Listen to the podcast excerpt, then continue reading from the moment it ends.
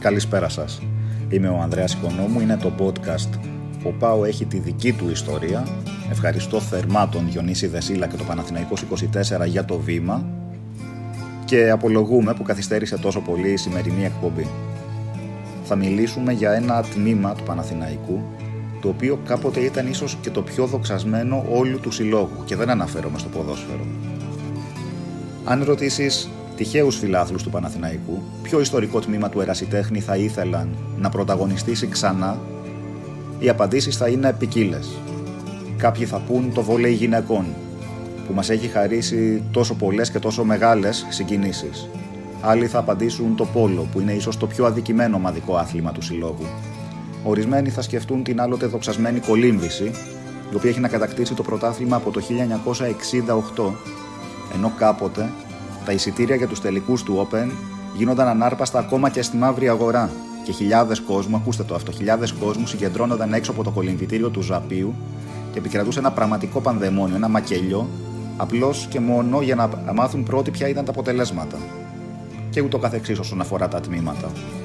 Αν όμως υπήρχε ένας μαγικός τρόπος να κάνεις αυτή την ίδια ερώτηση στην ιστορία, τότε η απάντηση που θα λάμβανες θα ήταν μονολεκτική και κοφτή, ο στίβος. Γι' αυτό σήμερα μας χαροποιεί πάρα πολύ το γεγονός το ότι ο Παναθηναϊκός τα πήγε περίφημα στο Πανελλήνιο Πρωτάθλημα, ανέδειξε πρωταθλήτρια Ελλάδος στα οκτακόσια μέτρα την Κωνσταντίνα Γιανοπούλου και πρωταθλητή Ελλάδος στα χίλια πεντακόσια μέτρα τον Χρήστο Παπούλια, ενώ αθλητές του Παναθηναϊκού κατέκτησαν και άλλα πολλά μετάλλια. Η Αναστασία Καρακατσάνη πήρε το ασημένιο μετάλλιο στα πέντε χιλιάδες μέτρα, σπάζοντας μάλιστα το άτυπο παναθηναϊκό ρεκόρ, ενώ επίσης το ασημένιο μετάλλιο το κατέκτησε και ο Γιώργος Μήνος στα τρεις χιλιάδες μέτρα στίπλη και ο Θάνος Καλάκος στα οκτακόσια μέτρα. Αυτές οι επιτυχίες μας χαροποιούν για πολλούς λόγους. Πρώτα απ' όλα επειδή η θέση του Παναθηναϊκού στον στίβο είναι ψηλά, όσο πιο ψηλά γίνεται. Δεύτερον, διότι είναι επιτυχίες που ήρθαν χάρη και στην συνδρομή της καμπάνιας «Σύλλογος πιο μεγάλος». Και τρίτον, και το σημαντικότερο, διότι ο Παναθηναϊκός έδωσε το μήνυμά του ότι επιστρέφει, σιγά σιγά αλλά μεθοδικά εκεί που ανήκει. Αυτός πρέπει να είναι ο στόχος του Παναθηναϊκού. Αυτό οφείλουμε όλοι μας, όσοι ασχολούμαστε λίγο ή πολύ μετά του ερασιτέχνη, να γίνει ο προορισμός του τριφυλιού. Δηλαδή όχι απλώς να πανηγυρίζουμε τις ατομικές επιτυχίες, οι οποίες είναι πράγματι πολύ σπουδαίες, ή ενδεχόμενα πρωταθλήματα στον ανώμαλο δρόμο ή στον κλειστό στίβο, που πιστεύω πως με τη δουλειά που γίνεται αργά ή γρήγορα θα έρθουν αυτά τα πρωταθλήματα, αλλά πρέπει παράλληλα να βλέπουμε αυτές τις επιτυχίες ως ένα βήμα προς τον μεγάλο στόχο. Είναι κάτι που το οφείλουμε στην ιστορία, δηλαδή να έρθει ο πανενάρθει η στιγμή που ο Παναθηναϊκός θα επιστρέψει στην κορυφή. Δηλαδή στην κατάκτηση του πρωταθλήματος, του μεγάλου πρωταθλήματος, του Open και στη δημιουργία ενός θελκτικού και στέρεου, πολύ στέρεου οικοδομήματος μιας ομάδας για την οποία κάθε μεγάλος αθλητής θα έχει όνειρο να αποτελεί μέρος της. Πρέπει να φτάσουμε στο σημείο όχι να ζητάει ο Παναθηναϊκός από τους καλύτερους Έλληνες αθλητές στίβου να έρθουν σε αυτόν, αλλά αυτοί οι αθλητές να θέλουν και να ζητάνε και να ψάχνουν να βρουν τρόπους να έρθουν, να έρθουν στον Παναθηναϊκό. Είναι κάτι βέβαια το οποίο δεν μπορεί να γίνει από τη μία μέρα στην άλλη, αλλά πιστεύω ότι με στρατηγική σκέψη, με μεθοδικότητα, με πλάνο και με πολύ σκληρή δουλειά και με βοήθεια από όλους μας, είναι κάτι το οποίο σιγά σιγά μπορεί να επιτευχθεί. Στο σημερινό αφιέρωμα δεν θα σταθούμε τόσο στα ονόματα και στις λεπτομέρειες της ιστορίας του πράσινου στίβου. Άλλωστε θα χρειαζόμασταν πολλές ώρες για κάτι τέτοιο. Αλλά περισσότερο θέλω να κάνουμε ένα οδηπορικό σε ορισμένα στοιχεία, σε ορισμένες στιγμές που τις θεωρώ τόσο σημαντικές ώστε να γίνει κατανοητό σε όλους για ποιους λόγους πρέπει να αφιερώσουμε κάθε δύναμή μας και κάθε επιρροή που ο καθένας μπορεί να έχει για να ανέβει ξανά ψηλά ο στίβος.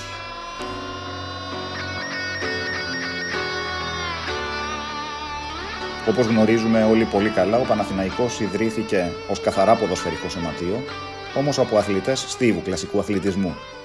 Και όποιος έχει το βιβλίο με την βιογραφία του Γιώργου Καλαφάτη, του ιδρυτή μας, μπορεί να θαυμάσει τη σελίδα όπου υπάρχουν φωτογραφίες των δεκάδων μεταλλίων του που κατέκτησε σε πανελλήνιους αγώνες.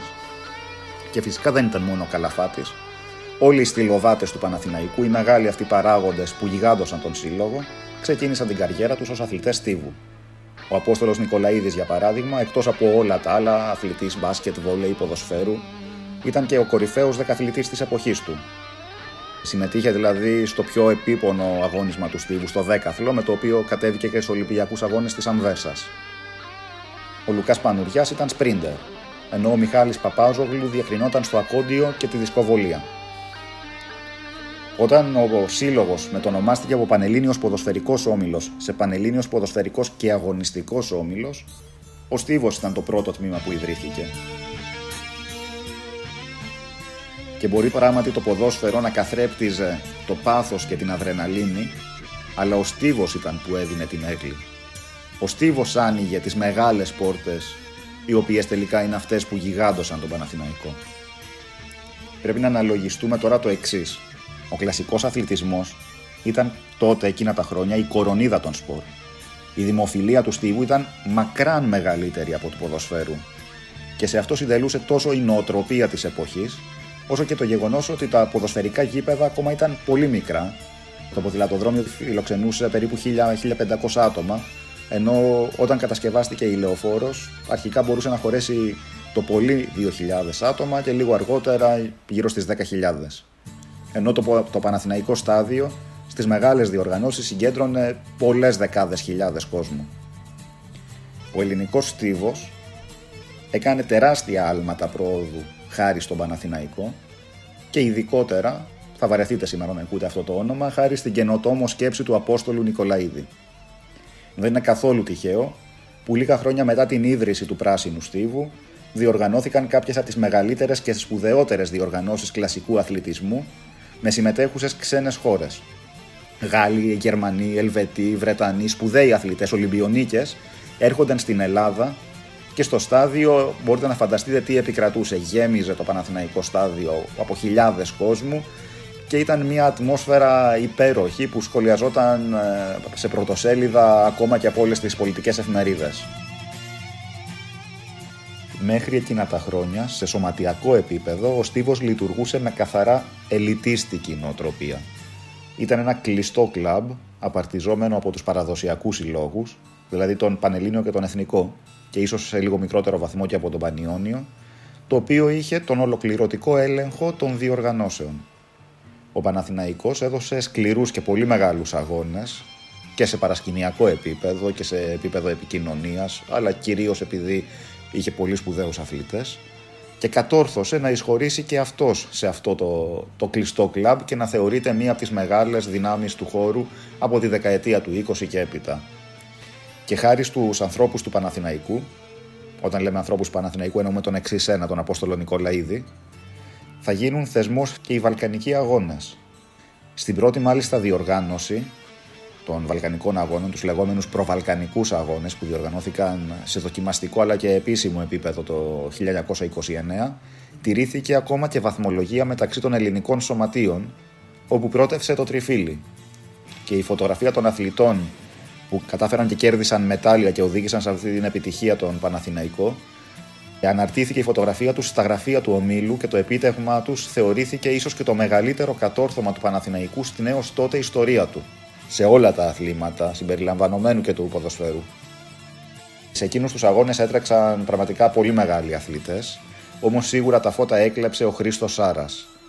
Ήταν ένας χτικιάρης, έτσι τον αποκαλούσαν, ήταν πολύ αδύνατος, εφημεριδοπόλης, όχι γυμνασμένος, καθόλου γυμνασμένος, ο οποίος έτρεχε μεγάλες αποστάσεις. Μία μέρα ο Σάρας πήρε τη μεγάλη απόφαση. Θα τερματίσω, είπε, τον μαραθώνιο δρόμο.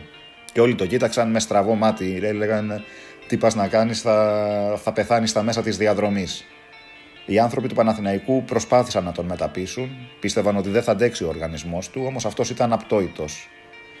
και τελικά δικαιώθηκε ο Σάρας. Τα κατάφερε και μάλιστα τερμάτισε στο Παναθηναϊκό στάδιο κρατώντας ένα σημεάκι του Παναθηναϊκού, το οποίο έπαιξε πρωτοσέλιδα σε όλες τις μεγάλες εφημερίδες.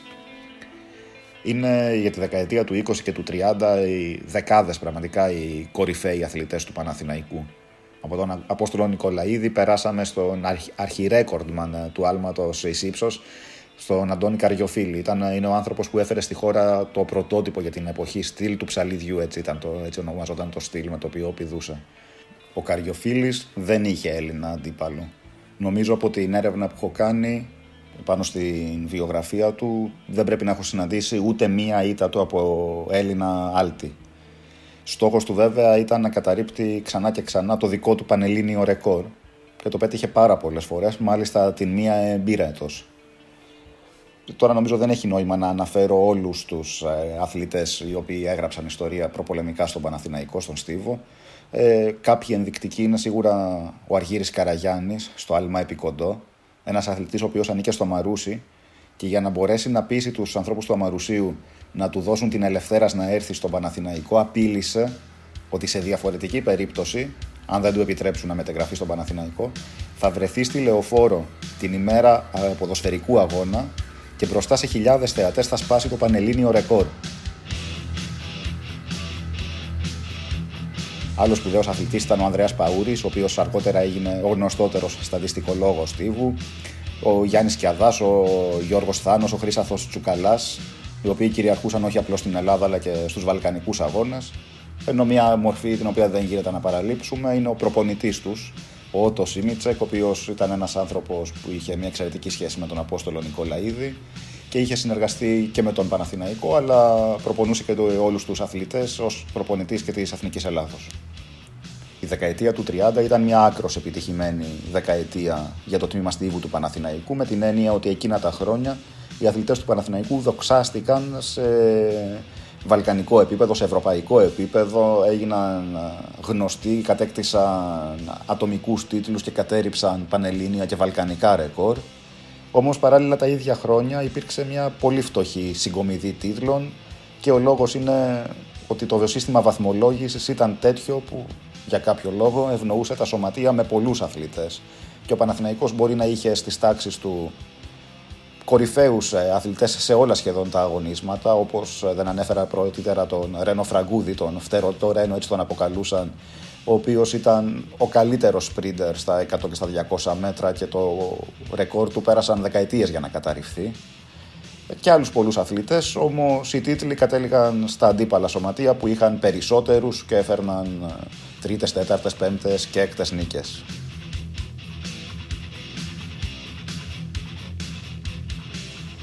Και φτάνει η κατοχή. Τα μαύρα κατά μαύρα χρόνια, στα οποία ο Στίβος και όλα τα αθλήματα ισοπεδώνονται, αφού οι προτεραιότητες των αθλητών είναι πλέον άλλες, με κυρίαρχη την επιβίωσή τους. Ακόμη όμως και σε αυτά τα δύσκολα χρόνια υπήρξε μια υποτυπώδης κίνηση. Αφενός συστάθηκε ξανά η Ένωση Ελλήνων Αθλητών, με μπροστάριδες τον Γρηγόρη Λαμπράκη και τον αθλητή του Παναθηναϊκού Γιάννη Σκιαδά. Ήταν ένα συνδικαλιστικό σωματείο που βοήθησε τα μέγιστα στη διατροφή και την ιατρική περίθαλψη των αθλητών.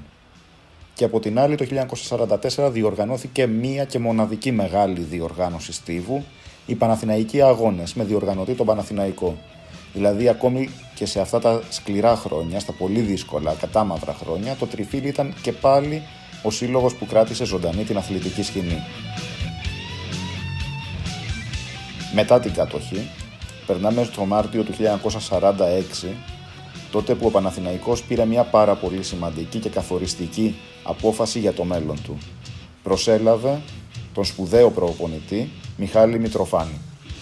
Εκείνος θεωρείται ο μέτρ της στατιστικής, ένας άνθρωπος που εντατικοποίησε τις προπονήσεις Στίβου, επέβαλε πολύ αυστηρό πρόγραμμα διατροφής σε όλους τους αθλητές και κατόρθωσε να αποσπάσει το μέγιστο, το απόλυτο από κάθε αθλούμενο. Και σύν της άλλης, ο Μητροφάνης βοήθησε στη δημιουργία φυτορίου, ήταν και αυτή μια έμπνευση του Απόστολου Νικολαΐδη, από το οποίο φυτόριο ξεπετάχθηκαν πάρα πολλοί πρωταθλητές πανελληνιονίκες του μέλλοντος. Και φτάνουμε στο χίλια εννιακόσια πενήντα τέσσερα, το οποίο θεωρείται μια κομβική χρονιά για το τμήμα του Στίβου. Πλέον ο Παναθηναϊκός έχει σπουδαίους αθλητές και διεκδικεί για πρώτη φορά μετά πολεμικά τα πρωτεία. Όμως στο πρωτάθλημα συμβαίνουν κάποια πράγματα πολύ άσχημα.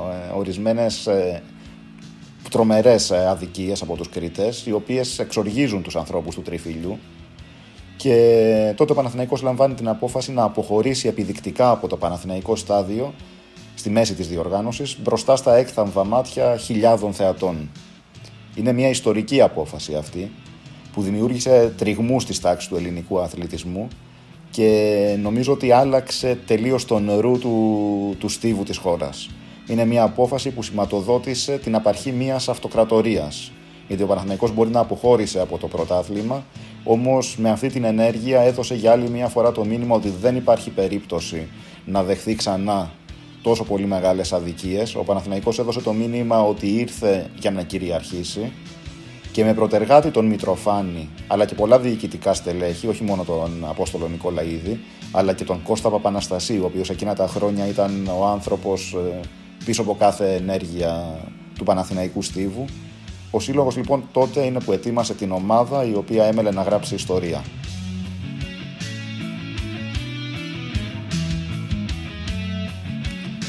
Λίγες ημέρες πριν ξεκινήσει το Πανελλήνιο Πρωτάθλημα του χίλια εννιακόσια πενήντα πέντε, ο Νικολαΐδης με τον Παπαναστασίου συγκέντρωσαν και ξάφνιασαν τους αθλητές του Παναθηναϊκού, γιατί τους είπαν ότι σήμερα θα πάμε ένα ταξίδι, και πράγματι τους περίμενε στη Λεωφόρο ένα πούλμαν και ο προορισμός τους ήταν η Δελφή. Μαζί τους ταξίδεψε και ένας, όπως διαβάζουμε στα αρχεία μας, καταρτισμένος αρχαιολόγος, και όλοι μαζί πέρασαν στιγμές ξεγνιασιάς, ηρεμίας, καθάρισε το, το μυαλό τους, και παράλληλα καθ' όλη τη διάρκεια αυτού του ταξιδιού δέχτηκαν και τον ψυχολογικό βομβαρδισμό του Νικολαΐδη, ο οποίος συνεχώς ανέφερε πόσο σημαντικό είναι όχι απλώς για τον Παναθηναϊκό αλλά για όλον τον ελληνικό αθλητισμό το να τα δώσουν όλα στο πρωτάθλημα και να, να εξαντλήσουν κάθε πιθανότητα για την κατάκτησή του. Ήξερε ο Νικολαΐδης ότι αν ο Παναθηναϊκός έφτανε στην κατάκτηση του τίτλου, είχε τις δυνατότητες πλέον, είχε την εμπειρία, είχε όλα τα μέσα να γράψει ιστορία και να αλλάξει τελείως ε, όλη η μέχρι τότε φιλοσοφία του ελληνικού στίβου, σύμφωνα με την οποία έπρεπε να κυριαρχούν τα ίδια και τα ίδια σωματεία. Και έτσι συνέβη. Ο Παναθηναϊκός το χίλια εννιακόσια πενήντα πέντε κατέκτησε το πρωτάθλημα και το κατέκτησε και το χίλια εννιακόσια πενήντα έξι και το χίλια εννιακόσια πενήντα επτά και το χίλια εννιακόσια πενήντα οκτώ και το χίλια εννιακόσια πενήντα εννέα και, και, και, και φτάσαμε στα είκοσι συνεχόμενα πρωταθλήματα, κάτι που ασφαλώς αποτελεί ρεκόρ, σχεδόν αδύνατον κάποια στιγμή στο μέλλον να σπάσει. Δεν έχει νόημα να αναφέρουμε όλους αυτούς τους πρωταθλητές που κυριάρχησαν εκείνα τα χρόνια, γιατί σίγουρα θα παραλείψουμε σπουδαίους αθληταράδες. Απλώς ενδεικτικά να αναφέρω κάποια ονόματα, ε, όπως τον σπουδαίο Νίκο Γεωργόπουλο, τον σπρίντερ που κατάφερε να σπάσει το ρεκόρ του Ρένου Φραγκούδη, τους απίθανους αδελφούς Καραγεώργου πολλά χρόνια αργότερα, που ήταν τόσο καλοί στο βάδιν και οι δύο, ώστε τερμάτιζαν χέρι-χέρι ταυτόχρονα σε εγχώριες και διεθνείς διοργανώσεις. Και φυσικά τον σπουδαιότερο αθλητή στην ιστορία του Παναθηναϊκού, τουλάχιστον των ατομικών αθλημάτων, τον ανεπανάληπτο παγκόσμιο ρέκορντμαν στο επικοντό, τον Χρήστο Παπανικολάου. Τι να πει κανείς για αυτόν τον αθλητή. Πολλοί στέκονται και δικαίως στο παγκόσμιο ρεκόρ. Όμως υπάρχει και ο άθλος του χίλια εννιακόσια εβδομήντα επτά, για τον οποίο γράφει μάλιστα ο Αριστοτέλης Μπενόγλου στο Λεωφόρος Αλεξάνδρας εκατόν εξήντα. Το πώς κατόρθωσε ένας αθλητής που είχε αποσυρθεί χρόνια από την αθλητική δράση και είχε περάσει στο μεσοδιάστημα και από δύο χειρουργία, να επανέλθει στο υψηλότερο επίπεδο, να αναδειχθεί Πανελληνιονίκης και λίγο αργότερα Βαλκανιονίκης και να βοηθήσει την ομάδα του να κατακτήσει ξανά το πρωτάθλημα, είναι ένα θαύμα. Είναι ένα θαύμα που βρίσκει την ερμηνεία του μόνο στην παναθηναϊκή ψυχή. Πέρασαν αρκετά χρόνια όπου ο Παναθηναϊκός δεν κατακτούσε το πρωτάθλημα, ήταν όμως από τις μεγάλες δυνάμεις, και οι δύο τελευταίοι τίτλοι ήρθαν το χίλια εννιακόσια ογδόντα εννέα και το χίλια εννιακόσια ενενήντα, όταν και, όπως φαίνεται, μάλλον το πήρε πάνω του ο Παύλος Γιαννακόπουλος. Όμως η ελεύθερη πτώση είχε ξεκινήσει.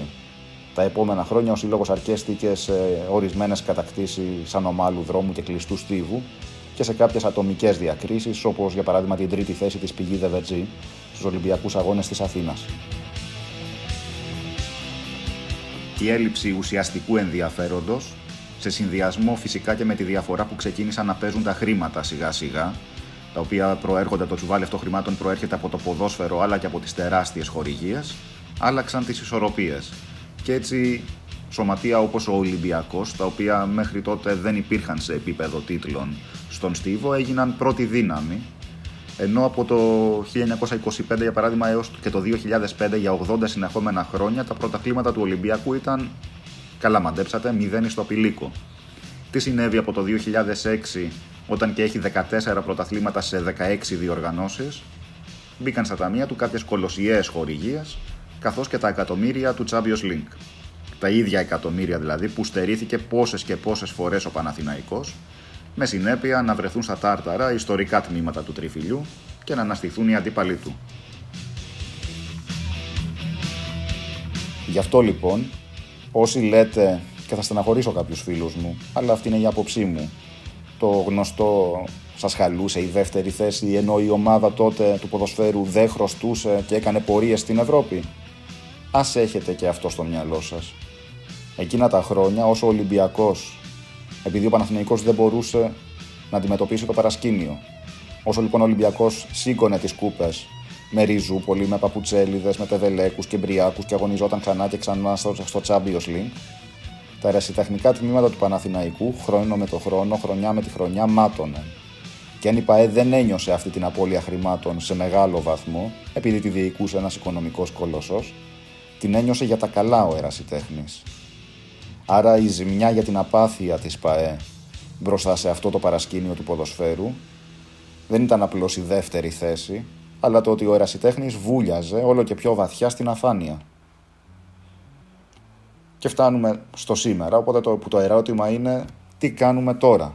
Δεν μπορούμε να αλλάξουμε ούτε το παρελθόν, ούτε μπορούμε να αλλάξουμε τη θλιβερή κατάσταση του παρόντος στο ποδόσφαιρο. Τι κάνουμε? Παναθηναϊκός είμαστε. Η κατάσταση των πολλών τελευταίων ετών έχει και ένα θετικό. Έχει χαλιβδώσει μια νέα φουρνιά συνειδητοποιημένων οπαδών που λατρεύουν τα ερασιτεχνικά αθλήματα, οι οποίοι οι οπαδοί διέπονται από μια νοοτροπία που συνοψίζεται στις εξής λέξεις. Τι μπορώ να κάνω εγώ για τον όμιλο? Όχι οι άλλοι, εγώ τι μπορώ να κάνω. Και τρανή απόδειξη είναι η επιτυχία η μεγάλη της καμπάνιας «Σύλλογος πιο μεγάλος». Συνεπώς, είπα νωρίτερα τι μπορούμε και τι πρέπει, ποιος πρέπει να είναι ο στόχος μας, όλοι μαζί, είτε με τη μικρή ή μεγάλη συνεισφορά μας σε καμπάνιες ή στον ίδιο το σύλλογο με την εγγραφή μας ως μέλη, λειτουργούμε με μια μεθοδικότητα, με μια στρατηγική, με ένα πλάνο και βάζουμε πάρα πολύ ψηλά τον πύχη. Σε βάθος λίγων ετών, ο Παναθηναϊκός να γίνει πρώτος. Δύσκολο, ναι. Ανέφικτο όμως όχι, γιατί μιλάμε για τον Παναθηναϊκό που έχει τον στίβο στο ντι εν έι του. Μιλάμε για τον σύλλογο που έχει μια βάση οπαδών τόσο συνειδητοποιημένη και παθιασμένη που δεν θα τη συναντήσεις πουθενά στον κόσμο. Μιλάμε για τον Παναθηναϊκό, τον σύλλογο που έχει καταρρύψει δεκάδες, μα πραγματικά δεκάδες φορές τη λέξη ακατόρθωτο. Σας ευχαριστώ πολύ όσους ακούσατε την εκπομπή μέχρι το τέλος και θα επανέλθουμε, ελπίζω, πολύ σύντομα.